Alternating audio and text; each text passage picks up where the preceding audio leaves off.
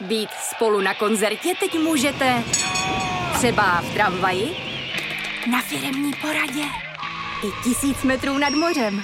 Jsme tu, abyste mohli být mezi svými kdekoliv. Tak zůstaňte ve spojení díky datům na naší nejrychlejší mobilní síti v Česku. T-Mobile.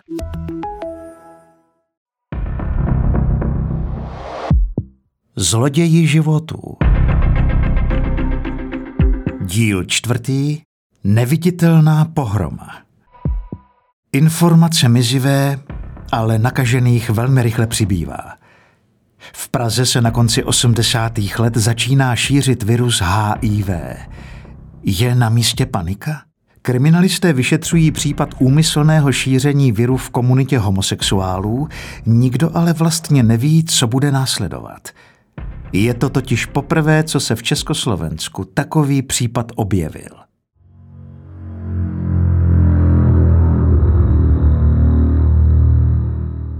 Píše se konec 80. let. Komunistickému režimu v Československu odbíjejí poslední roky existence. Ani ostnaté dráty na hranicích ale nezabránili příchodu nové smrtelné chorobě, která se raketově šíří zejména mezi homosexuály.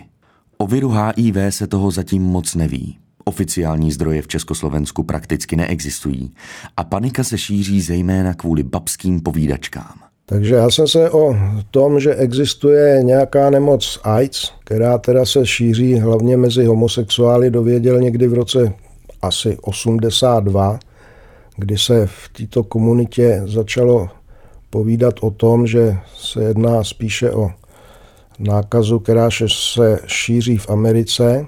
Štoček se s nemocí AIDS poprvé setkává během vraždy homosexuála.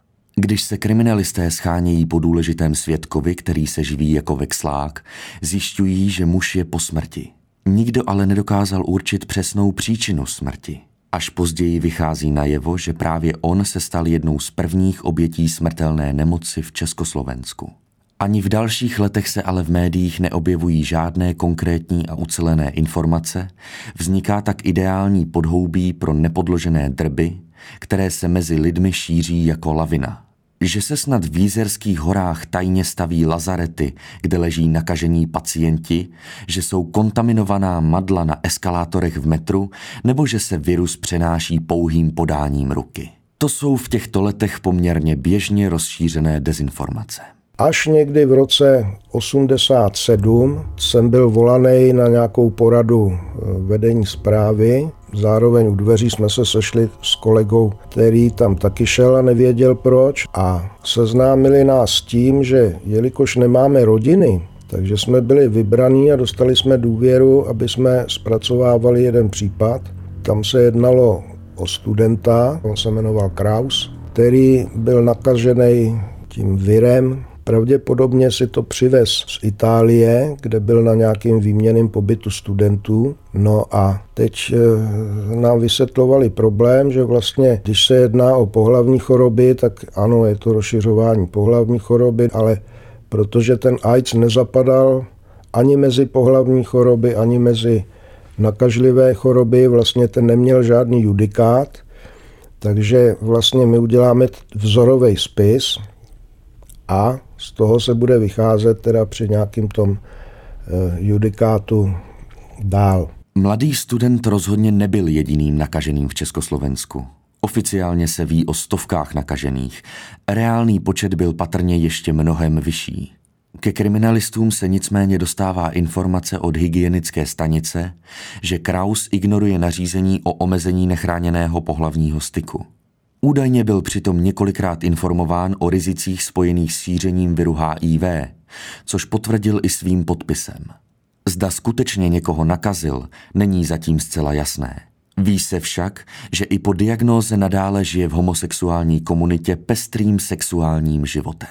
Podstatní bylo to, že policie tomu má zabránit, to zdravotnictví se obrátilo na policii, což jako nebejvá zvykem. No samozřejmě příjemný to nebylo, tak jsem se hned zeptal prostě, co se ví o tom, jak se ta nemoc přenáší. No, tak jsem byl ujištěný, že teda kapenkovou nákazou by se to přenášet nemělo, no ale že druhý den nás čeká primářka toho oddělení, kde se tady ta nemoc v úvozovkách léčila a při té příležitosti nám nabere krev a až ten případ ukončíme, tak po nějaký době, já nevím, řeknu měsíci, nám znovu naberou krev a v případě, že ta druhá krev bude pozitivní, takže to se bude brát jako pracovní úraz. No já viděl na kolegovi, ten měl takový hustý knír, jak mu ten knír takhle se hejbe ze spodu nahoru. No a začal protestovat, tak mu bylo řečeno, že teda má podepsanou přísahu, kde je jasně uvedeno, že při ochraně společnosti položí i svůj život.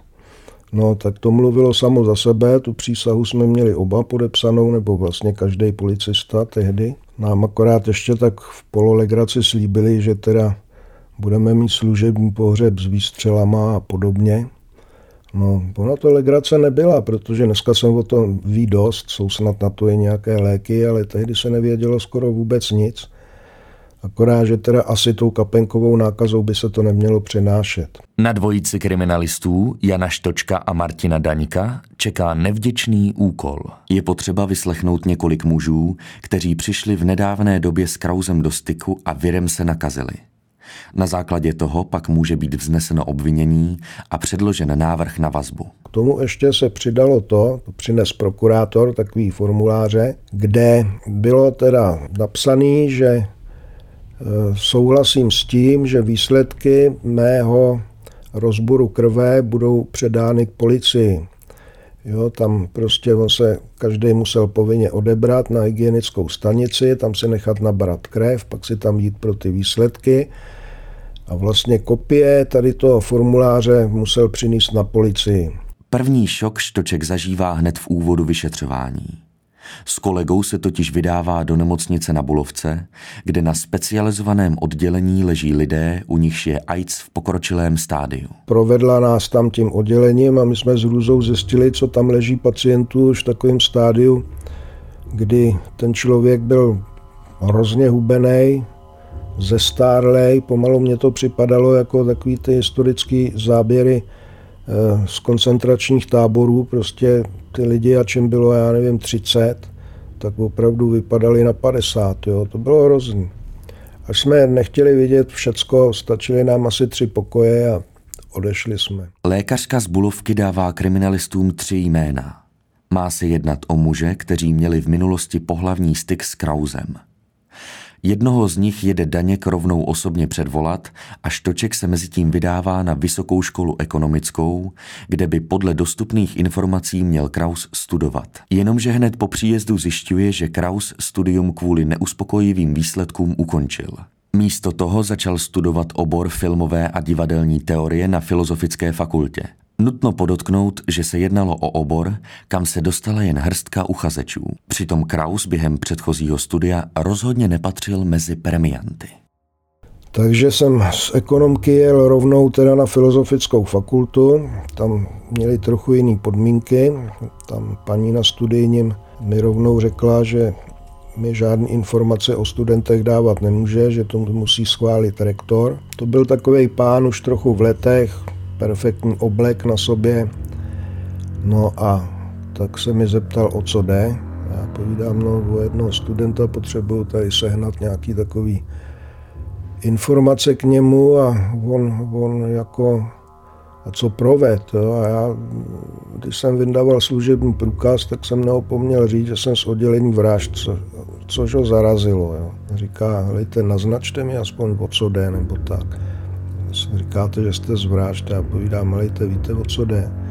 Máte tady studenta, který je nakažený nemocí AIDS a jako protože to roznáší, ne, ne, nedodržuje žádné ty zásady a podobně, no tak jako policie na tom bude muset dělat. Jo. Na mě vyvalil oči a říká, no pro boha, to tady chcete říct, že máme plnou filozofickou fakultu takhle nakaženou a říkám, ne, ne, ne, to se jedná pouze a jedině tady o toho studenta.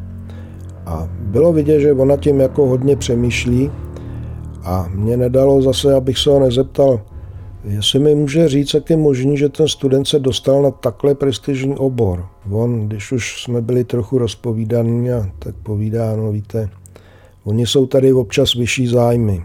Když jsem odcházel, tak jsme se loučili a říkám, to bylo z vlády nejméně, ne? On taky mi odpověděl. A říkám, no tak ještě vejš? A on jenom pokejval a já podívám UVK ještě. Ano. Potvrdil mi to. Následující den už na vrátnici policejního oddělení přešlapuje první předvolaný muž. Jde o mladého doktora práv ze státní plánovací komise. Štoček už navíc pracuje s verzí, že Kraus se stýkal i s vysokým funkcionářem komunistické strany, který jej protlačil na filozofickou fakultu. Pro kriminalisty to znamená jediné. Výslechy vlivných osob nebudou jednoduché, obzvlášť v situaci, kdy musí jeden z kriminalistů bojovat i s vlastními předsudky. Jenom ještě bych řekl tomu, tomu kolegovi, k tomu Martinovi. On byl hrozně hysterický, jo. prostě on slušný, maximálně slušný člověk, kulantní jednání, ale stačilo nějak ho popíchnout nebo něco prostě, co se mu nelíbilo a on okamžitě prostě hysterický takový záchvat nebo polohysterický a teď se musel vyřovat prostě a to. A pak zase byl, zase byl v pohodě, no, on byl takový trochu jiný. A k němu nešel ten sex. Prostě on byl ani homosexuál, ani heterosexuál. On prostě byl nějaký asexuál. Jemu bylo i nepříjemný, když třeba v kanceláři, tak jako muský, jsme tam něco probírali ohledně erotiky a Martin odcházel prostě. A já jsem si vůbec nedovedl představit, jak my spolu budeme vyslýchat homosexuály, kde muselo být uvedený, jakým způsobem ten homosexuální styk probíhal. Zda použil nějakou ochranu, zda e, při tom styku jako dával, dával jako pozor, nebo zkrátka, jestli se udělal do něj, jo, jako to všechno mi bylo jasné, že musí být v tom protokolu vzorovým. Pořád jsem si říkal, sakra s tím Martinem, nevím prostě, jak to půjde, jo. Ten na to nebude. On byl velice špičkový vyšetřovatel na vraždách, na klasických případech, on měl vzorový spisy, věnoval se tomu, ale nějaká erotika kolem něj, to bylo takový trochu složitější. Že to bude složitější, se ukazuje záhy. Mladý právník kriminalistům ochotně vypráví o detailech svého sexuálního života. Daněk vyslýchá, Štoček zapisuje. Mladý muž popisuje nejrůznější praktiky homosexuálního styku a barvitě vzpomíná na sex s Krausem. A to koukám na Martina a jemu zase už začal knír takhle cvičit. A, a říkám, diktuj. No a přišli jsme, jako mazlili se, no a pak jsme si olizovali přirození. No, já zachoval dekorum a napsal jsem prostě, olizovali jsme si přirození. No ale furt jsme potřebovali tam mít ten anální sex, jo, prostě, že teda eh, kdo byl pasivní, kdo byl aktivní. A teď Martin, no a potom teda došlo i k homosexuálnímu styku klasickému, jo, no, došlo, no.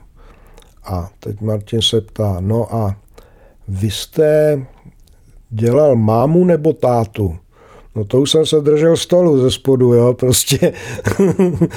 no ale problém byl, že to měl být vzorový spis a já říkám, no tohle neuspěje, to až přijde někam na vedení ten výslech, nebo tak, tak řeknou, že jsme úplní blbci, jo. Intimní výslech je zejména pro kriminalistu Daňka očistcem.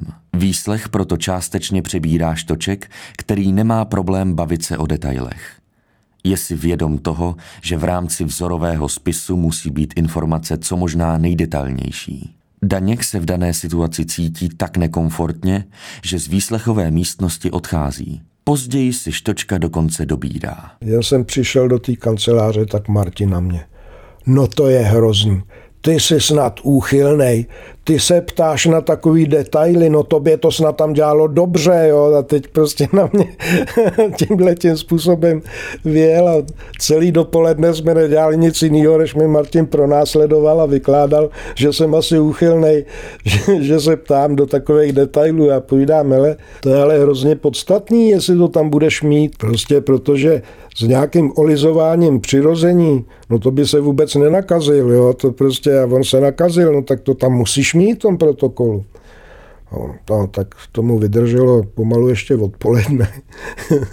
no ale tak pak jsme se dohadovali teda na dalším postupu s tím, že on obeslal písemně ty, ty jeho, jeho kontakty toho studenta, ty dva, co nám zbývali. Vlastně na základě tady toho výslechu, že teda tam byl takový a takový sex, tak vlastně jsme napsali souhlas k jeho zadržení, souhlas k domovní prohlídce. Asi za dva dny, teda ráno kolem půl sedmí jeli na tu kolej, to jsme už měli adresu i pokoj, na kterým on přebejvá. Otevřel nám nějaký jiný student, oni tam byli tehdy asi po třech, bylo to na kolejích Jarov. Takže tomu jsme řekli, ale ty, ty se obleč, že pojede s námi. No a projeli jsme mu tam v rámci domovní prohlídky nějakou to jeho skříň a stůl.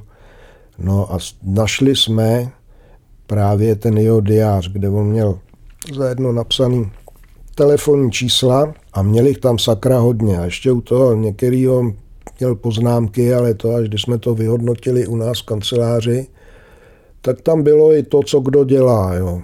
A Samozřejmě byl tam kontakt na UVK, ještě byl tam kontakt na vládu. Mezi kontakty nakaženého Krauze je i muž, který vaří v závodní jídelně, kam se shodou okolností chodí stravovat celá pražská kriminálka. Když se tato informace dostane do vyšších pater, nic netušící kuchař si musí během několika hodin hledat nové zaměstnání.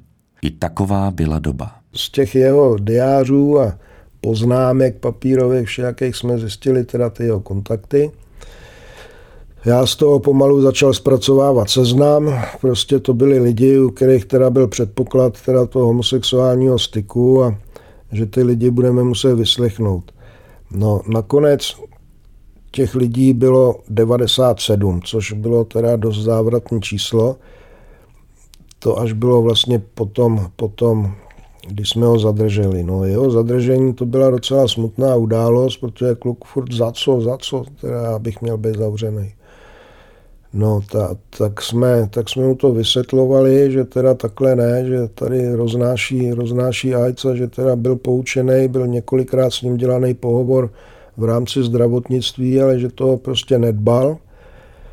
No a že teda tomu se musí nějak zabránit. No, takže ještě večer putoval, putoval na, na eh, věznici Pangrác, no jenomže tam vznik problém, že ty ho tam nechtěli pomalu ani vzít, prostě my na to nejsme tady zařízení a zase o AIDSu se nevědělo vůbec nic, jak se to, jak se to přenáší, takže tam přesouvali nějaký vězně, někde tam uvolňovali e, nějakou celu, tenhle kluk tam byl na té celé sám, což zase bylo proti určitým předpisům byl, byl neustále hlídaný, no a takže to byl, to byl taky jeden z problémů.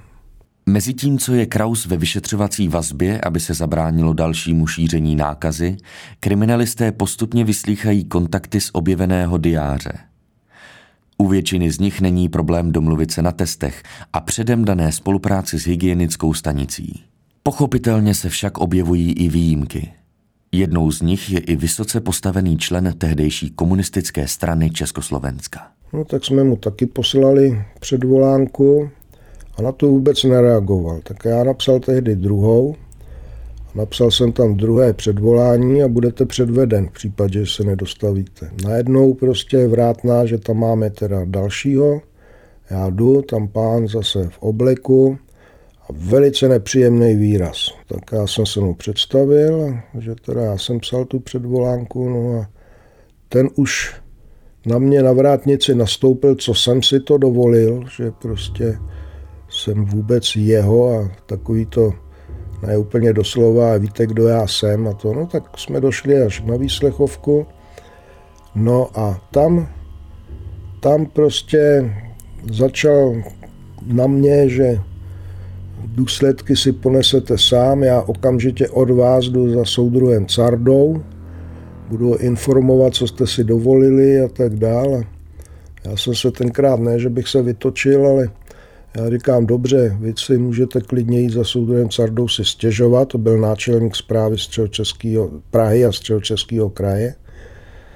A říkám, a víte, co udělám já?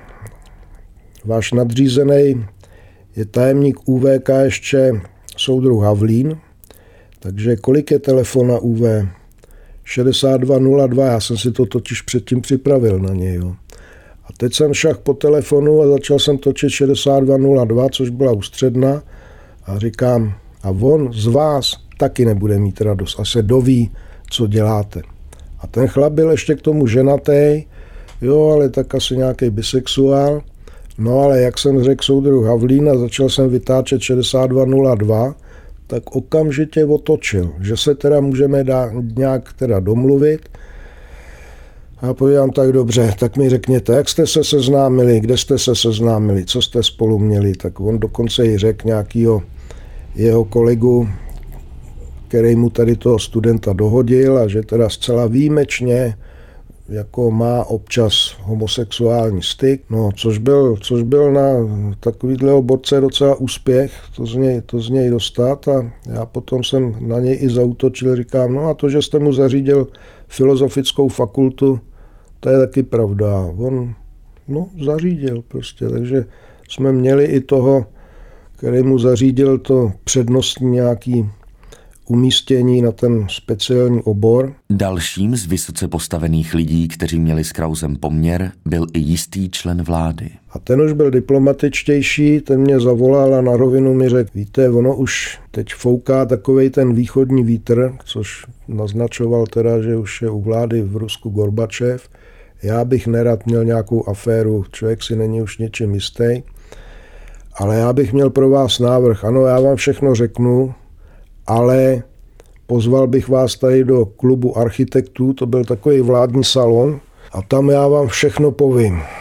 Tak jsme nakonec na tohle přistoupili, jsme do klubu architektů, tam, tam bylo dobrý červený víno a on nám opravdu tečka čárka o tom, co měl tady s tím naším studentem eh, vlastně řek. To říkám jako takovou perličku, protože v té době, v těch 80. let tady ty lidi, ať už teda na vládě UVK ještě, ty byli víceméně pro policii nedotknutelní, jo, ale nám s tím Martinem dělalo dobře, že teda jsme dokázali vyslechnout ty takovýhle lidi. No. On to byl jeden z mnohých výslechů, ale jako i ten pán z té vlády si vzal taky formulář a taky se dostavil na hygienickou stanici.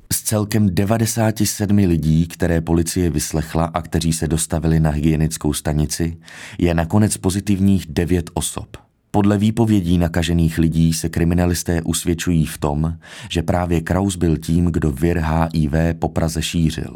Kolik z nich ale nakazil přímo Kraus, nebude možné nikdy zcela jasně dokázat. Tam by šli bývali dělat ještě kontakty kontaktů, jo, ale už jsme tak dalece nešli, možná na pár výjimek. To byly ryze jeho sexuální kontakty tady toho studenta. Schromážděných důkazů je dost.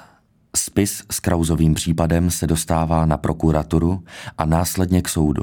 Na samotném konci 80. let je takový případ u soudu vůbec poprvé. Dopředu je tedy trochu záhadou, jaký verdikt soudce vynese. Obvodní soud nakonec v září roku 1988 potrestal Krause za ublížení na zdraví a uložil mu pětiletý nepodmíněný trest. Ve věznici však student dlouho nepobyl. Krátce po sametové revoluci mu nový československý prezident Václav Havel udělil milost. A já se pak záhy na to náhodně dověděl, že se vystěhoval nebo odešel do Spojených států. Co tam dělal, to už je otázka, to nás tolik nezajímalo. Velmi těžce nesla situaci Krauzova matka, která dokonce oslovila redakci časopisu Mladý svět, kde se tehdejší redaktoři případem zabývali. Otištěn byl i rozhovor se samotným Krauzem. Z něj vyplývá, že on sám si vinu prakticky nepřipouštěl – v rozhovoru se však nepřímo přiznal k úmyslnému šíření nejméně v jednom případě. Svého partnera údajně chránil přerušovanou souloží. Kondom ale nepoužil. Ve vyšetřovací vazbě se Kraus dokonce pokusil o sebevraždu a skleněným střepem se pořezal na zápěstí. Byla to spíš taková demonstračka, ale krve tam bylo dost a nikdo tam nechtěl jít. A mě zbudili v noci s tím, ať si tam jdu udělat nějaké opatření a tak. No Co jsem mohl dělat? Jemu tam tekla krev, tak napřed jsem byl mezi dveřma a říkám, hele, musíš si to nechat ošetřit, jo. A tak nakonec jsem si vzal rukavice, vzal jsem si takovou roušku a vlastně jsem provizorně mu ty ruce zavázal. Sám Štoček i jeho kolega Daněk po ukončení případu podstoupili opakované testy na HIV. Ani jeden z kriminalistů se během vyšetřování případu virem nenakazil. Vzhledem k prakticky nulové informovanosti však byly v různých fázích vyšetřování k vidění z dnešního pohledu bizarní situace. Nakaženého Krause vedla k soudu eskorta v rukavicích. Kraus musel mít přes ústa roušku, aby nenakazil soudce a celkové chování k nakaženému člověku z dnešního pohledu rozhodně nebylo adekvátní. Jako už tolikrát, chování některých lidí naprosto ovládal strach. S odstupem času jsou na kauzu prvního odsouzeného člověka za úmyslné šíření viru HIV nejméně dva možné pohledy – Zatímco zastánci jednoho pohledu uznávají oprávněnost potrestání bez ohledu na zdravotní stav odsouzeného a nespekulují o míře vědomosti, se kterou Kraus virus HIV šířil, druzí se zamýšlí nad tím, zda si mohl mladý student v průběhu 80. let uvědomovat skutečné následky svého počínání. Můžeme označit jeho chování za úmyslné v době, kdy se společností šířily dezinformace, polopravdy a neexistovaly oficiální zdroje informací? A pokud byla naplněna skutková podstata trestného činu, bylo správné trestat člověka nakaženého nevyléčitelnou nemocí nepodmíněným trestem? Na závěr zazní několik pasáží z dopisu Krauzovy matky, který v roce 1989 zveřejnila redakce časopisu Mladý svět. Citace jsou formulovány v přesném znění, jak je časopis otiskal.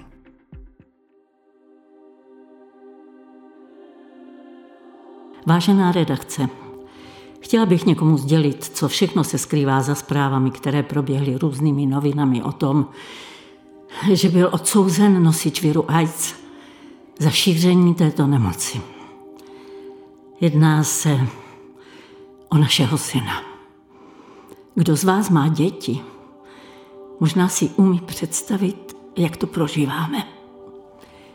Během jediného týdne jsme se dozvěděli, že syn je vyšetřován veřejnou bezpečností, že je pozitivní na virus AIDS a že je homosexuál. Dozvěděla jsem se, že syn ví o své nemoci už téměř rok. Nám o tom nic neřekl. Měl strach z naší reakce – Bál se o naši lásku, bál se o nás. Chtěl nás chránit. Teprve dodatečně se mi vybavovaly momenty z předcházejících posledních chvil se synem. Jeho změněné chování. Uvědomila jsem si, jak zdráhavě mě naposled políbil. Došlo mi to po poznání pravdy, že měl strach, aby mě nenakazil. Zpětně jsem se synem prožívala dny, kdy začal žít svědomím, že má smrtelný virus v těle. Byl sám. Chyběla mu pomoc psychologa, psychiatra. Nikdo nepočítal s tím, že je jen slabý člověk, který potřebuje čas, aby se s nemocí vyrovnal a aby se s ní naučil žít. Nechci si naomlouvat. Snažím se jen pochopit, proč udělal to, zač byl pak odsouzen. Určitě nechtěl nikomu ublížit. I když byl zoufalý, nikomu vědomně nechtěl uškodit. Po prvním soudu, vlastně po velmi bezohledném článku v jednom denníku, objevil se na dveřích našeho domku nápis AIDS. AIDS neničí jen našeho staršího syna. Ničí celou naši rodinu. Někteří příbuzní se s námi přestali stýkat ze strachu, abychom je nenakazili. S obavami denně čekám na návrat mladšího dítěte ze školy. Zda ho někdo nenapadá, neubližuje mu. Někdy, když nemohu spát, myslím na všechny, kteří mají virus v sobě. A říkám si, snad mají rodiče, kteří stojí při nich – a doufám, že mají přátele, kteří je neopustí. Žádné matce bych nepřála, aby zažila to, co já. Potkat si na spoutaného na rukou, s rouškou na obličeji před soudci, kteří se báli, aby se od něj nenakazili. Byl odsouzen k pěti letům vězení. Odpuste matce, která se ptá, komu to prospělo?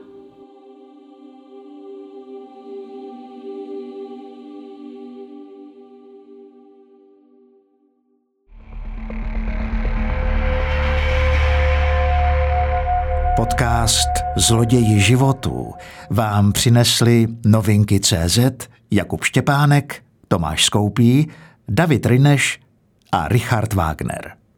Všechny díly z první série najdete už nyní na novinkách a v podcastových aplikacích.